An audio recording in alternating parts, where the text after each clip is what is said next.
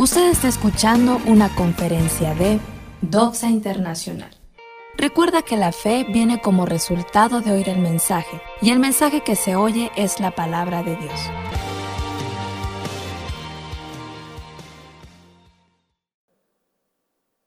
Confortará mi alma, me guiará por sendas de justicia, por amor de su nombre aunque ande en valle de sombra de muerte, no temeré mal alguno, porque tú estarás conmigo. Tu vara y tu callado me infundirán aliento. Aderezas mesa delante de mí en presencia de mis angustiadores. Unges mi cabeza con aceite, mi copa está rebosando. Ciertamente el bien y la misericordia me seguirán todos los días de mi vida y en la casa de Jehová moraré por largos días. Amén. Cuando David escribió este salmo estaba en una condición muy difícil en su vida. Él estaba siendo perseguido por su propio suegro eh, de una manera muy extraordinaria. Él había llegado a ser parte de la familia del rey el rey estaba en medio de una batalla con un ejército enemigo, con los filisteos, y había un hombre muy fuerte, algunos dicen que era un gigante que medía más de tres metros de altura y retaba durante muchos días al ejército comandado por Saúl de Israel, y nadie tenía el valor para hacerle frente a este hombre.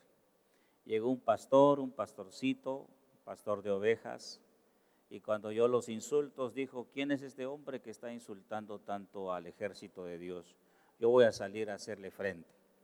El rey lo mandó a llamar, le trató de poner su armadura, él dijo, yo no puedo caminar con esta armadura, prefiero nada más mi onda y unas cuantas piedras que voy a tomar. La cosa es que se da el enfrentamiento y él de una manera milagrosa y extraordinaria logra vencer a un gigante. A raíz de eso, el rey había proclamado, pregonado que quien matara a este gigante, pues él iba a darle la mano de su hija como una manera de recompensa. La cosa es que lo tuvo que casar con su propia hija, a David, pero después empieza un tiempo de envidia, un tiempo de desconfianza en el rey, e intenta matar a su propio yerno en varias ocasiones.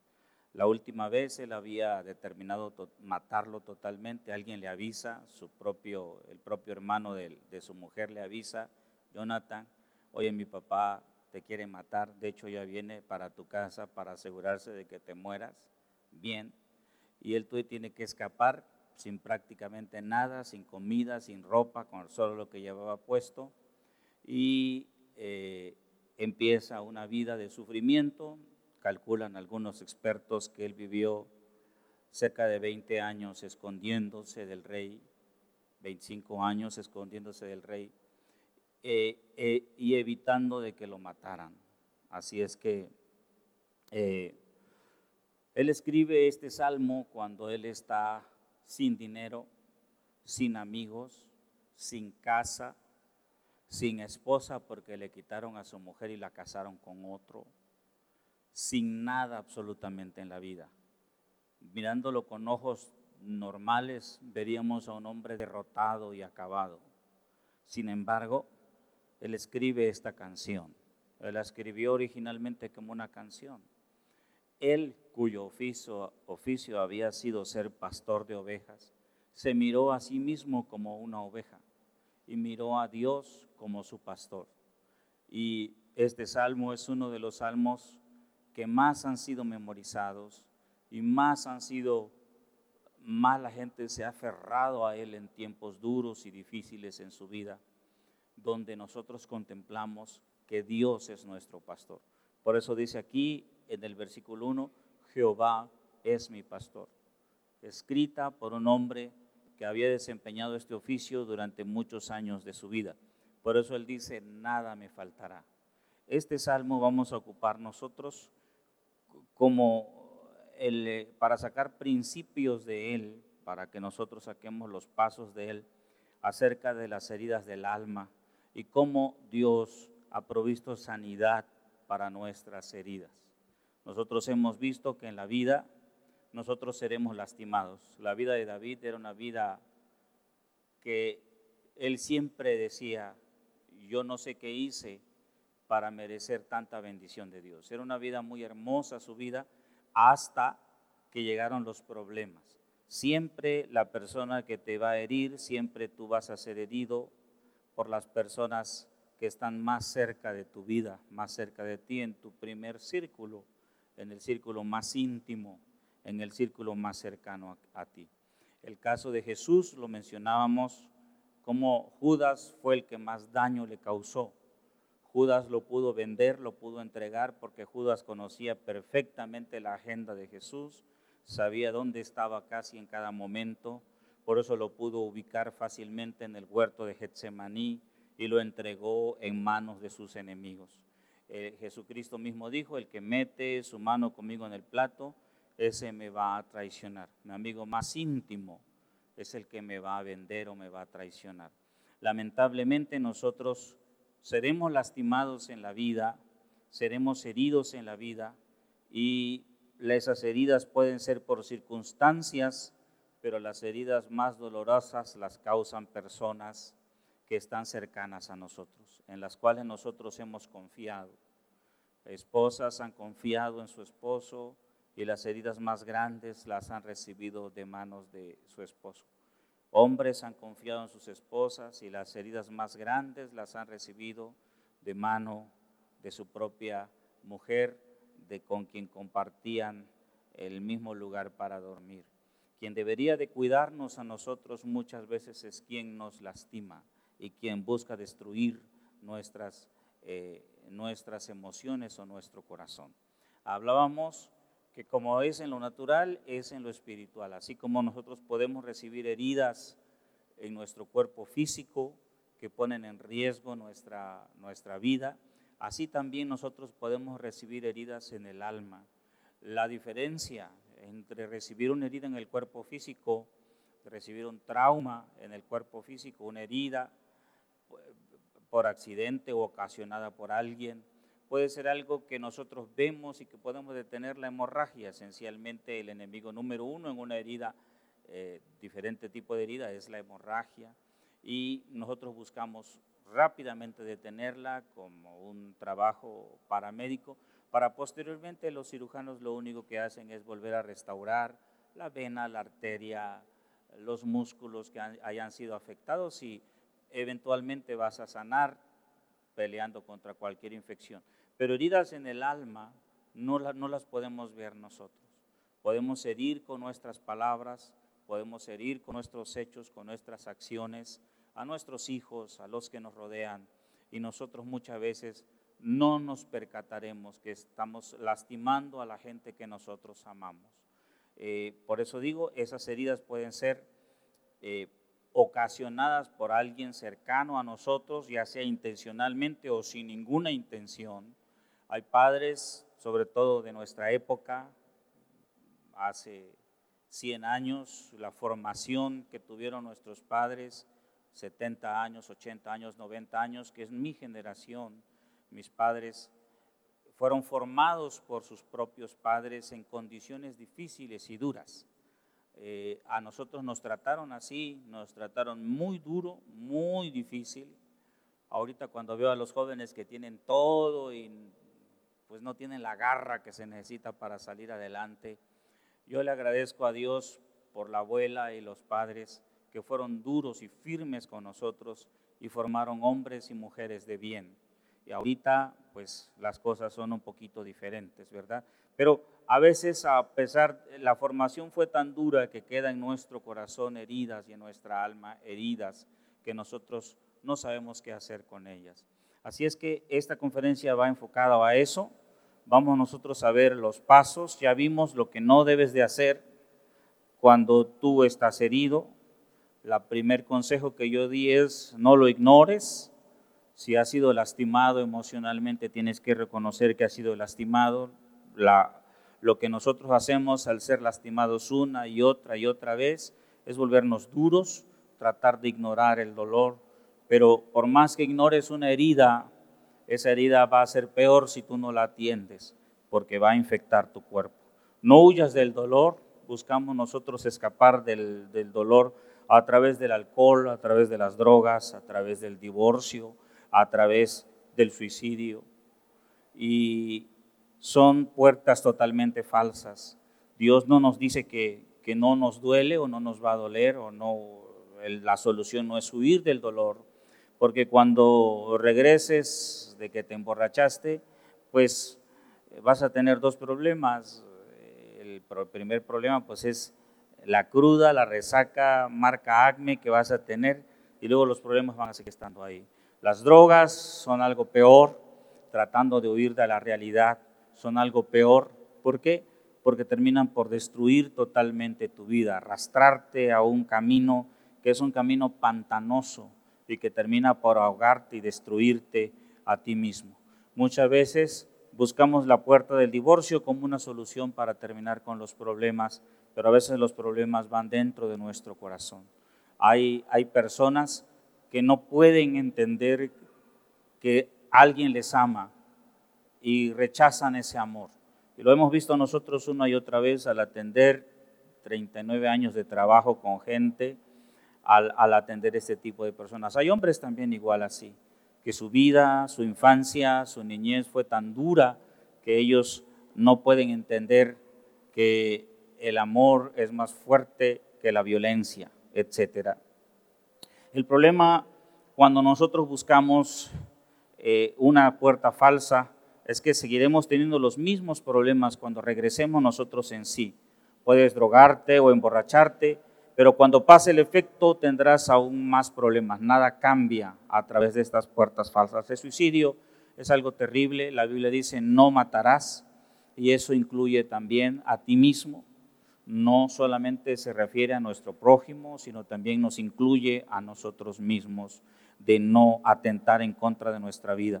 La vida es un regalo que Dios nos da y es algo maravilloso y hermoso si nosotros sabemos disfrutar de la bendición de Dios. Tercer paso que veíamos, voy a dar un repaso muy rápido, no escondas tu dolor, no guardes el dolor para ti mismo. Hay gente que aprende a usar máscaras, no, no le gusta admitir que estamos heridos. Si escondemos el dolor, este se intensifica y se hace peor. Nunca se encuentra el remedio escondiendo o ignorando el dolor. Y en el área emocional eso es algo muy común. Nosotros a veces sacamos el dolor a través de la ira, a través del enojo, a través de la violencia, y eso no es correcto, tanto hombres como mujeres. No te preocupes por el dolor, la preocupación es un intento por controlar lo incontrolable. La preocupación es jugar a ser Dios.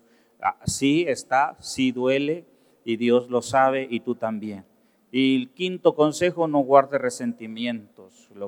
así como en una herida eh, física, natural, biológica, el peor enemigo es la infección. Así también en una herida del alma. El peor enemigo es la infección y la infección de una herida del alma se llama resentimiento y posteriormente se traduce en amargura. Eso puede destruir nuestra vida. La amargura es un veneno que nos carcome a todos por dentro. El resentimiento perpetúa el dolor, prolonga el dolor. La amargura permite que el pasado controle tu presente. Por causa de la amargura, tú tomas decisiones hoy, tú, eh, sospechas de todo el mundo hoy y eso te hace infeliz. Así es que vamos a ver nosotros ¿Cómo sanar de estas heridas? El primer punto que empezábamos a ver la semana pasada, Salmo 23, 4 y 5, aunque ande en valle de sombra de muerte, no temeré mal alguno, porque tú estarás conmigo. Aunque ande en valle de sombra de muerte, ¿qué significa andar en valle de sombra de muerte? No temeré mal alguno, porque tú estarás conmigo. Había un valle muy famoso para poder atravesarlo y llegar a las montañas, un desfiladero, llegar a las montañas a donde David estaba escribiendo esta canción, este salmo. Ese valle estaba atiborrado de asaltantes, por eso ese valle era conocido como Valle de Sombra de Muerte. Aunque caminemos nosotros en etapas duras y difíciles en nuestra vida, quiere decir esto simbólicamente, no debemos temer mal alguno, porque Dios ha prometido estar con nosotros. Dios ha prometido estar contigo en las etapas, en los momentos más difíciles. Normalmente los que no son nuestros amigos se acercan a nosotros cuando estamos bien, cuando estamos prósperos, cuando nos va bien, cuando podemos ayudarlos o pueden, o pueden beneficiarse ellos de nuestra amistad. Pero los verdaderos amigos están contigo. La persona que verdaderamente te ama está contigo cuando estás mal, cuando has fracasado, cuando todo está perdido, cuando no tienes nada que ofrecer, sino que al contrario estás en la lona y se acerca la gente. Esos son los que te aman. Esos son los que te aprecian y valoran tu vida y valen la pena invertir en ellos, en nuestra amistad, en nuestro amor y en nuestro cariño. Sigue diciendo este salmo, aunque en valle de sombra de muerte, no temeré mal alguno porque tú estarás conmigo. Tu vara y tu callado me infundirán aliento. La vara y el callado, la vara era diseñada específicamente como un arma de defensa de parte del pastor. Era un garrote literalmente lleno de clavos, lleno de púas de hierro para poder atacar y defender a las ovejas del ataque de los lobos específicamente o de animales que buscaban dañar el rebaño. El, callado era un bastón largo, ese es el más común que nosotros vemos en los dibujos o las caricaturas o eh, las representaciones de esa época, un bastón bastante largo de hasta dos metros, dos metros y veinte de altura, que utilizaban esencialmente para jalar del cuello a las ovejas que se iban desviando, la, lo alargaban y podían con el gancho jalar el cuello y volver a regresarlas al rebaño. Y él dice, tu vara y tu callado me infundirán aliento. Tu vara significa que tú me vas a proteger y tu callado significa de que tú vas a acercarme nuevamente al rebaño cuando yo me quiera alejar de ti, alejar de tu presencia, alejar de tu pastoreo. Versículo 5 aderezas mesa delante de mí en presencia de mis angustiadores, unges mi cabeza con aceite, mi copa está rebosando. Estos, aquí en este versículo nosotros vamos a sacar dos principios que la Biblia nos enseña para sanar. El primer principio es, permite que sea Dios quien salde la cuenta, permite que sea Dios quien sea tu vengador. La Biblia nos da un consejo muy claro que nosotros a veces ignoramos. No busques la venganza. La Biblia dice, confía en el Señor para que Él sea tu juez justo. Los jueces terrenales pueden ser comprados, los jueces terrenales puede ser que tengan una visión corta, ellos no saben la verdad sobre tu circunstancia, sobre tu tema. El, que sabe la, la verdad completa y desnuda, ese es Dios, porque nada hay oculto delante de sus ojos. No hay nada que una persona haga sin que él lo sepa. Uno de los atributos de Dios es que Él es omnisciente. ¿Qué quiere decir eso? Quiere decir que Él todo lo sabe. Aún la, la Biblia dice, antes de que la oración salga de tu boca, Dios ya la sabe antes de que tú te presentes delante de Dios para poner una necesidad que tú tienes delante de Él, Él ya conoce tus necesidades. Y regresando nosotros a esta parábola que hace David, las ovejas son los animales más indefensos que hay, que existen. Nosotros somos las ovejas de Dios. David se vio a sí mismo como una oveja al ver cómo se había levantado todo un aparato, todo un hombre poderoso en contra de él, él lo había destruido en un rato. De repente ya no tenía nada, ni casa, ni esposa, ni familia, ni nada. Él era un hombre perseguido, con una pena de muerte encima de él. Él se vio a sí mismo completamente indefenso. Por eso se puso a sí mismo como una oveja.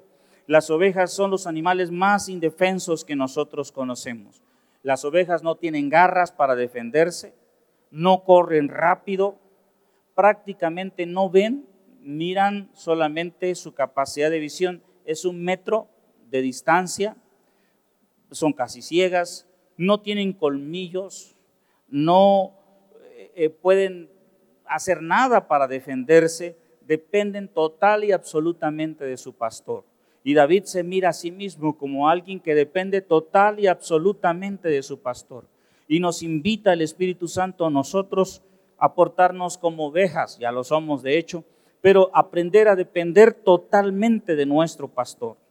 En Romanos capítulo 12, versículos 19 al 21 dice lo siguiente, no os venguéis vosotros mismos, amados míos, sino dejad lugar a la ira de Dios, porque escrito está, mía es la venganza, yo pagaré, dice el Señor. Ahora, versículo 20, así que si tu enemigo tiene hambre, dale de comer, si tuviere sed, dale de beber, pues haciendo esto, ascuas, o quiere decir a carbones ardientes de fuego, amontonará sobre su cabeza. No seas vencido de lo malo, sino vence con el bien el mal. Podemos nosotros repetir fuertemente este versículo 21. Dice, no seas vencido, dilo para mí con voz fuerte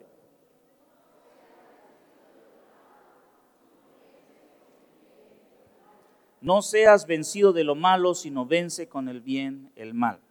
No os venguéis vosotros mismos, amados míos, sino dejad lugar a la ira de Dios, porque escrito está, mía es la venganza, yo pagaré, dice el Señor. En el momento que nosotros buscamos vengarnos, en ese momento nosotros nos erigimos como jueces y le decimos a Dios, Dios, tú ya no te metas, yo me hago cargo. Y Dios me dice, no seas tonto, deja que yo me haga cargo porque yo sé todo, absolutamente todo lo que los demás no saben. Él sabe lo que tu enemigo habló en su lugar más secreto. Él sabe los planes que elaboraron en contra de ti. Y si tú confías en Él, si tú te miras a, ti mismo como su oveja, tú confías plenamente en Él, tú dejarás lugar a la ira de Dios. Hay un pasaje que dice, horrenda cosa es caer en manos de un Dios vivo. Nuestro deber solamente es, según lo que dice aquí, cuando nosotros hemos sido heridos, lastimados, ponerlo en las manos de Dios. No procurar nosotros vengarnos, no procurar nosotros guardando resentimiento y amargura en nuestro corazón. No procurar nosotros hablando mal de las personas que nos han lastimado o nos han dañado. No procurar nosotros hacer eso. No hacerlo porque cuando nosotros nos levantamos tirando veneno en contra de las personas, significa que ese veneno tuvo que estar en nuestro corazón primero. Y el veneno en nuestro corazón va a terminar por destruirlo. Significa que hay amargura en nuestra alma y en nuestro corazón. Sí, por eso dice aquí en el versículo 20, así que si tu enemigo tuviere hambre, esto se traduce de la siguiente manera. Si tu habla bien de tu enemigo, no falta gente que es chismosa y se va a acercar a ti para querer echarte más lumbre y poder agarran la herida y la vuelven de nuevo, te vuelven a lastimar. Tú habla bien de las personas que te han ofendido. Bendice a los que te maldicen, dijo Jesús. Habla bien de los que te ultrajan. Habla bien con otros de los que hablan mal de ti. Si tú haces esto, tu nivel de gracia delante de Dios asciende de una manera increíble. Por eso tienes que decidir o vengarte o sanar. No puedes tener las dos cosas al mismo tiempo. Si tú buscas vengarte, no podrás sanar. Usted lleva mi tiempo, ¿verdad? Se me olvidó poner mi reloj. Si, si tú buscas vengarte, no podrás sanar. Tienes que decidir o vengarte o sanar. Solo hay una forma de encontrar alivio cuando nosotros hemos sido lastimados o dañados. Y, a veces lo queremos hacer, queremos vengarnos nosotros de inmediato. Pero el camino es el perdón. La Biblia nos da el perdón. El perdón es darle mi dolor a Dios y permitirle que Él tome venganza. Por eso este salmo dice, aderezas mesa delante de mí en presencia de mis angustiadores. Esto quiere decir que Dios es el que nos prepara a nosotros un banquete en presencia de la gente que quiere hacernos daño, que quiere destruirnos. Y vaya que David estaba hablando en fe. Él estaba en una cueva, durmiendo en una cueva, no había nada que comer, el confort de su cama y de su casa se, le había sido quitada por un hombre al cual él amó, al cual él perdonó genuinamente. ¿Por qué? Porque si tú lees primero de Samuel, segundo libro de Samuel, primero de Crónicas, tú vas a ver la historia de David ahí. Y en una ocasión Saúl llegó a descansar en una de las cuevas donde él estaba escondido. Y uno de sus amigos le dijo a David, Dios ya puso en tu mano a este hombre. Déjame que yo vaya y lo voy a ensartar con mi lanza. Y aquí se acaban nuestros problemas, los tuyos y los nuestros también, porque nosotros te seguimos a ti. Y David le dijo, no, no toques a ese hombre que Dios ha ungido. Líbreme Jehová de levantar mi mano en contra de alguien que Dios ha levantado y que Dios ha ungido. Yo jamás voy a tocarlo a él. Déjalo solamente fue y le cortó un pedazo de su capa a su suegro o su ex suegro. Y luego cuando estaba lejos le gritó, no a su suegro, le gritó a su encargado de la seguridad personal de su rey. Y le dijo, mira esta vasija de agua que le robé a tu rey, mira un pedazo de su capa. Y Saúl busca la capa y efectivamente no tenía un pedazo de capa. Digo, ¿por qué no cuidas a tu rey? Es decir, él se fue encima que quien tenía la obligación de proteger al rey. Él perdonó verdaderamente. Perdonó verdaderamente. El otro ejemplo es nuestro Señor Jesucristo cuando estaba en la cruz del Calvario. Él oró por aquellos que estaban matándolo, que estaban haciendo, destruyendo su vida. Él oró y dijo, Padre, no les tomes en cuenta este pecado. Significaba que el perdón había brotado de su corazón. El perdón es darle mi dolor a Dios y permitirle que sea Dios quien tome venganza. Dejar que Él prepare la mesa en presencia de mis enemigos o de mis angustiadores, de los que están angustiando mi alma y mi corazón. Eso es lo que Dios hace con nosotros cuando nosotros tomamos la decisión de perdonar. El, perdón es un acto de la voluntad. Nosotros no sentimos perdonar, nadie siente perdonar la mía, mi naturaleza es una naturaleza violenta. Yo soy violento por naturaleza. Dios ha hecho un trabajo en mí. Si tú me hubieras conocido antes, hubiera salido con tu ojo morado sin ningún problema. Y yo todavía riéndome. Es mi naturaleza. Sin embargo, yo he tenido que dejarle esa naturaleza mía a Dios. En una ocasión venía llegando de no sé dónde, de trabajar duro. Creo que venía yo de Europa y fueron por mí al aeropuerto. Yo venía cansado, son, a veces iba tres semanas y trabajaba todos los días sin descansar uno solo, de nueve de la mañana a nueve de la noche, esos europeos son extremadamente trabajadores. Yo pensé que aquí nos levantábamos temprano a trabajar, no, aquí entramos nosotros a trabajar a las 10, ellos entran a las 5 de la mañana. El, trabajador de la construcción entra a las 4 de la mañana, a las 5 de la mañana, allá. Ya a las dos ya están libres, ya terminaron. Trabajan de madrugada, son muy trabajadores y para estudiar, uh, tratan de hacerlo con excelencia. Yo llegué cansado, punto. Un vuelo de 24 horas, a veces 30 horas, venir desde allá es lejísimo, llegas con el cuerpo molido. Y me dijeron, maneja tú, y yo empecé a manejar. Y tantito a la hora de salir del, del este, del estacionamiento, le di una cosita de nada a una defensa del que estaba adelante. Entonces el que estaba adelante sale y me dice, no, que me vas a pagar la pintura y son tanto. Yo ya estaba yo cansado y me, y me desclavé de la cruz por un rato. Yo dije, ahorita le aprieto el pescuezo, le voy a dar dos sopapos a este para que se quede contento.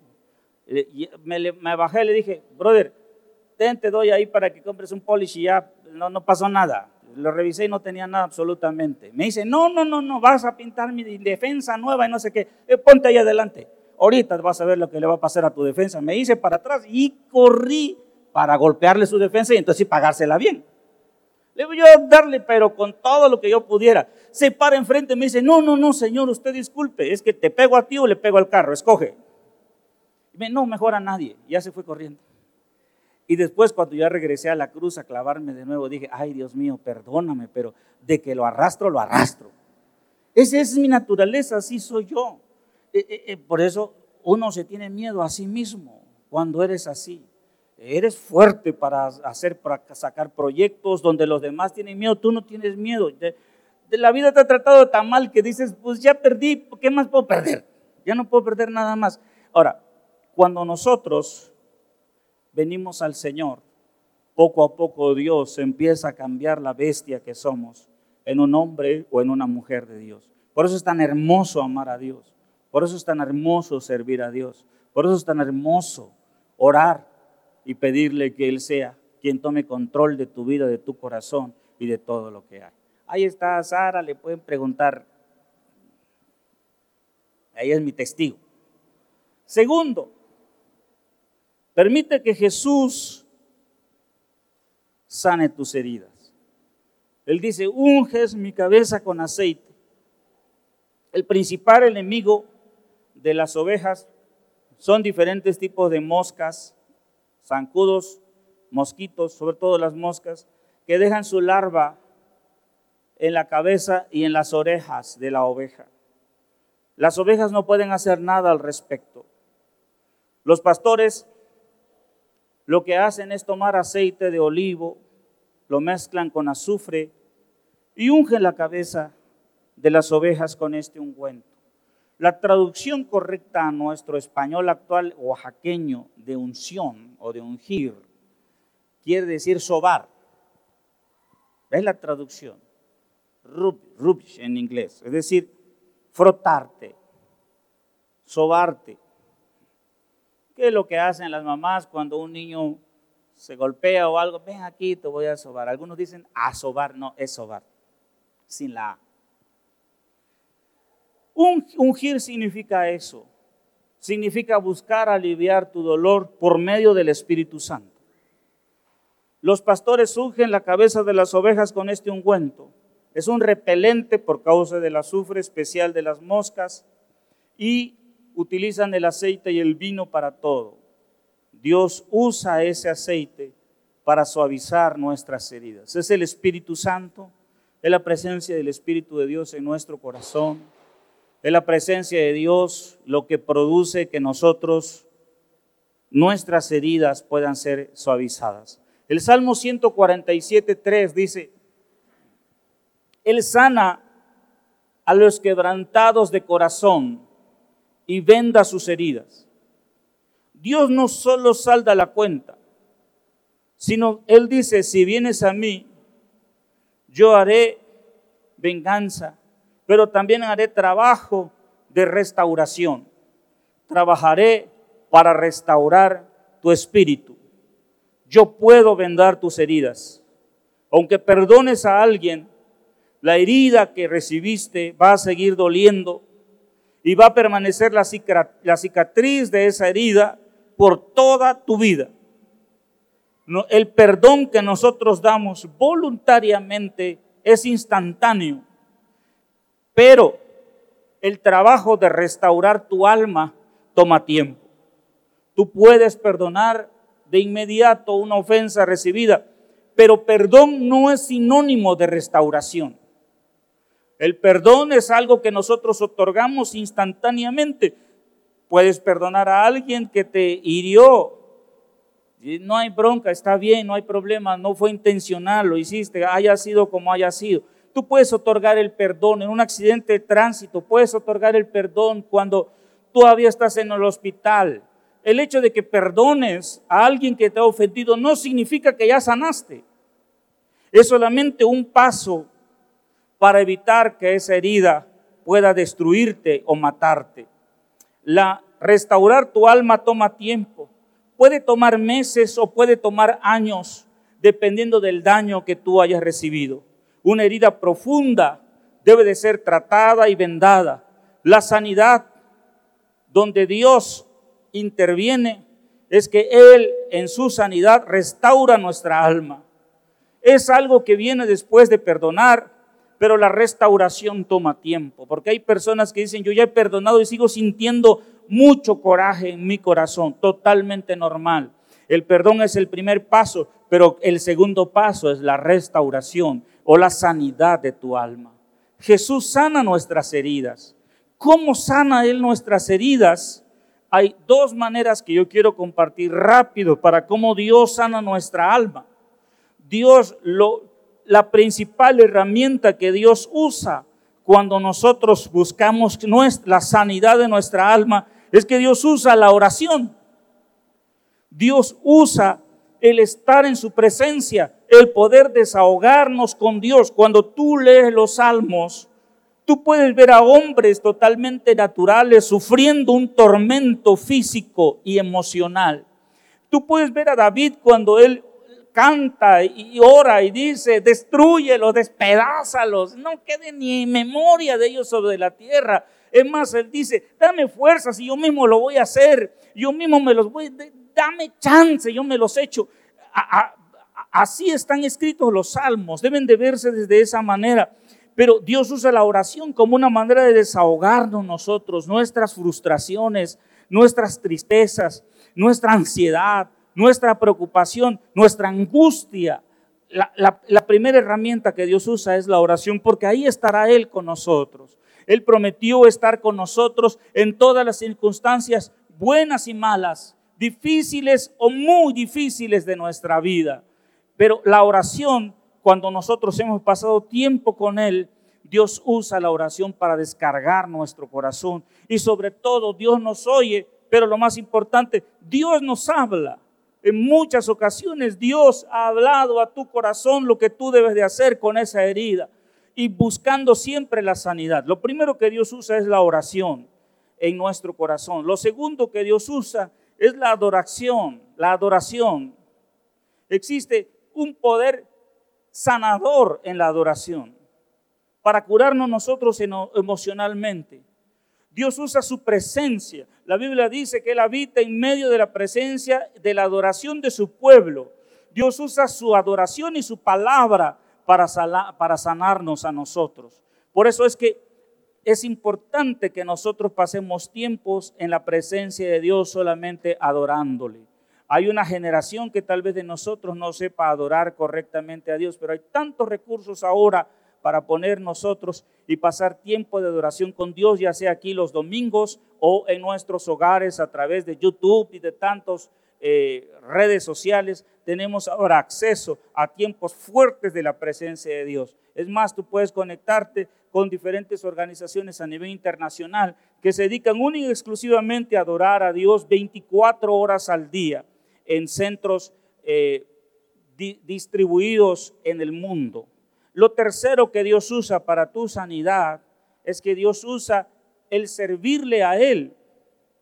En la primera etapa, cuando nosotros hemos sufrido un trauma físico, biológico, lo primero que hacemos nosotros es inmovilizarte. Cuando tú veas a alguien que se accidentó, no lo muevas, porque hay que inmovilizarlo de una manera técnica y especializada. Tenemos que proteger sobre todo el cuello, las cervicales que están en el cuello.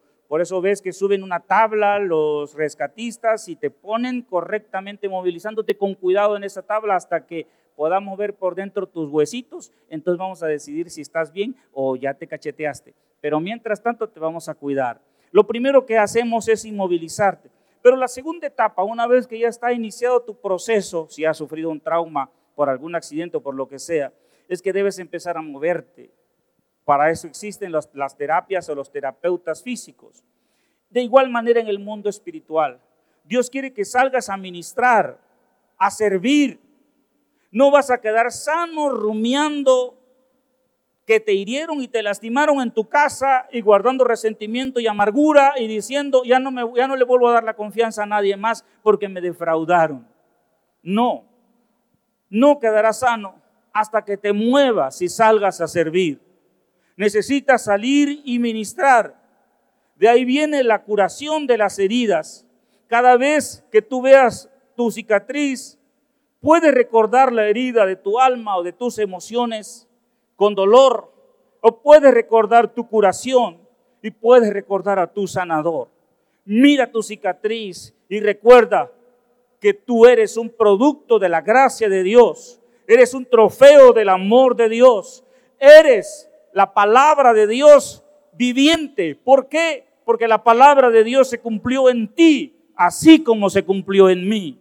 Quizás yo estaba destinado a ser un borracho o quizás un político ladrón o quizás destinado a ser un guerrillero en mi tiempo, pero la gracia de Dios hizo algo diferente en mi vida. Quitó el resentimiento de mi alma y de mi corazón y me permitió amar a mi prójimo y servirle con pasión a mi prójimo, sin importar dónde se encontraba él mismo. Me permitió sanar y ser una persona útil para la sociedad y útil en las manos de Dios. Gracias a Dios por ello, porque Dios es el que restaura nuestras heridas y así como restauró a mí, también hará el trabajo de restaurarte a ti. Cambiará tu destino, cambiará tu vida, cambiará tus días, cambiará tu futuro, llenándolos con un futuro de bendición, porque a eso nos llamó Dios, para bendecirnos. Dios no nos trajo hasta donde nosotros estamos para maldecirnos. Dios nos trajo aquí porque nos ama y nos quiere bendecir a nosotros generosa y abundantemente. Lo que hoy te preocupa, mañana será un enemigo vencido, un gigante más pisoteado, porque si Dios está contigo, ¿quién puede estar en contra de ti? Él es el Todopoderoso. Amén.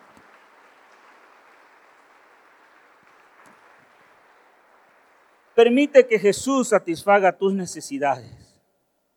Cuando la Biblia dice mi copa está rebosando, es símbolo de satisfacción total. En el desierto no se desperdicia agua o vino porque no hay. Al menos que tengas más de lo necesario, necesitas poner tu mirada en Dios para suplir todas tus necesidades. Él es el que cambia nuestro lamento en baile, el que cambia nuestra pobreza en prosperidad el que cambia nuestro dolor en alegría, el que cambia nuestra ceniza y silicio, que significa tristeza y luto, en un tiempo de alegría.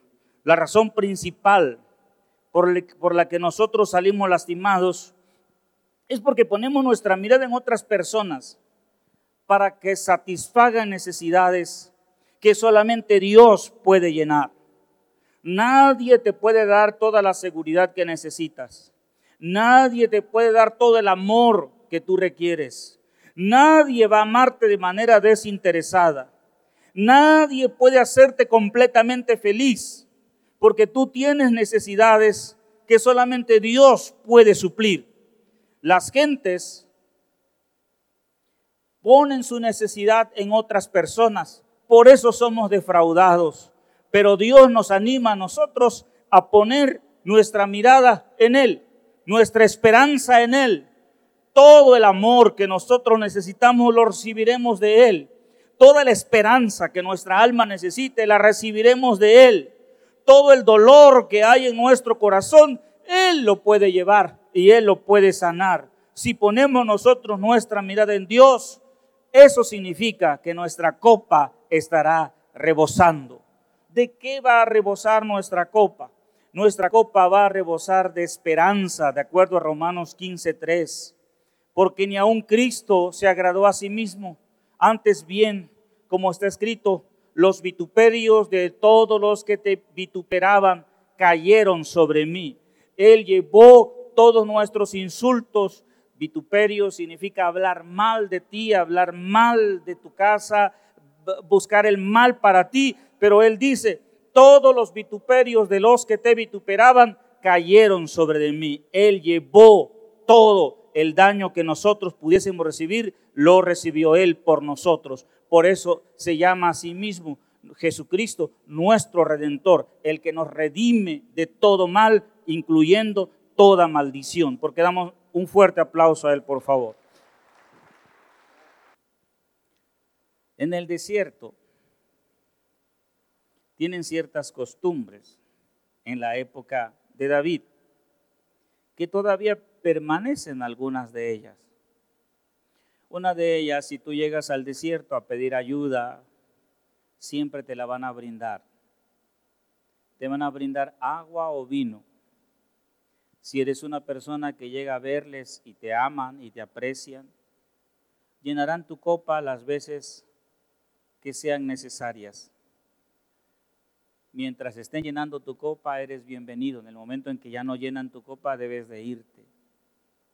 Pero cuando aman a una persona, una de las costumbres en la época de David era llenar tu copa y que se tirara el vino. Siempre el vino ha sido muy caro, porque implica mucho trabajo eh, cosecharlo, fermentarlo, algunos vinos muchos años, dependiendo de la época del año también, dependiendo del lugar. Eh, hay vinos que se recogen cuando empiezan las primeras nevadas, el vino de ice vine, el vino de, de hielo.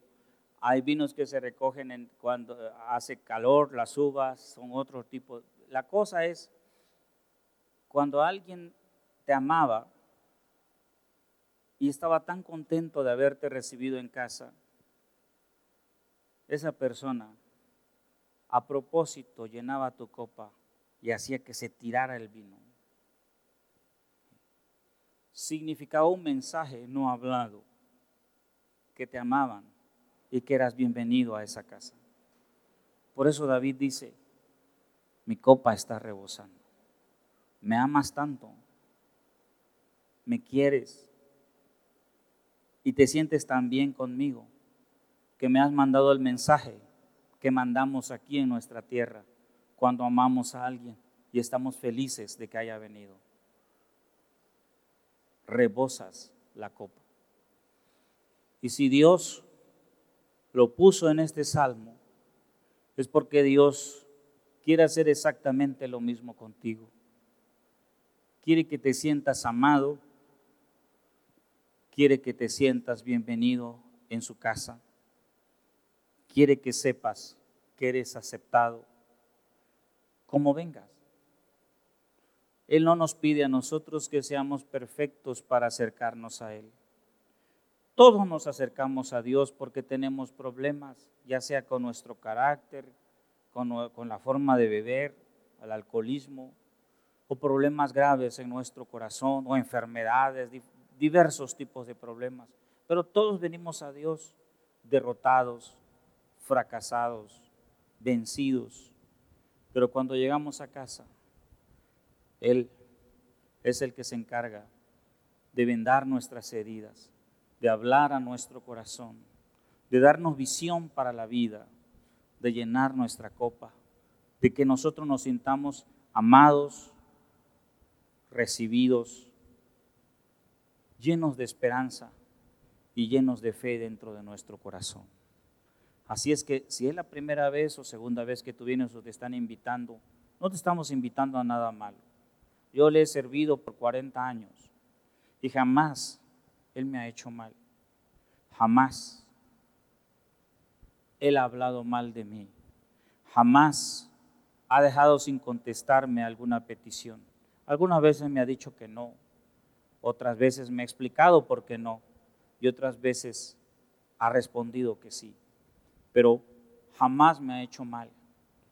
Él toma nuestra vida, limpia nuestra alma, lava nuestro corazón, perdona nuestros pecados, nos da identidad a nosotros, nos da visión a nosotros para la vida, nos llena de su bendición y sobre todo cambia nuestro dolor en alegría, sobre todo como en mi caso, Él cambió mi miseria y pobreza física y emocional y espiritual en abundancia y en prosperidad. Nunca me ha decepcionado. Y si no lo hizo en 40 años, no creo que lo haga más adelante. Porque Dios es el único verdaderamente fiel, el único que verdaderamente nos ama. Y con Él vale la pena hacer pacto y rendir nuestra vida para siempre en su presencia. Que Dios les bendiga. Muchas gracias por este tiempo y sane tu corazón.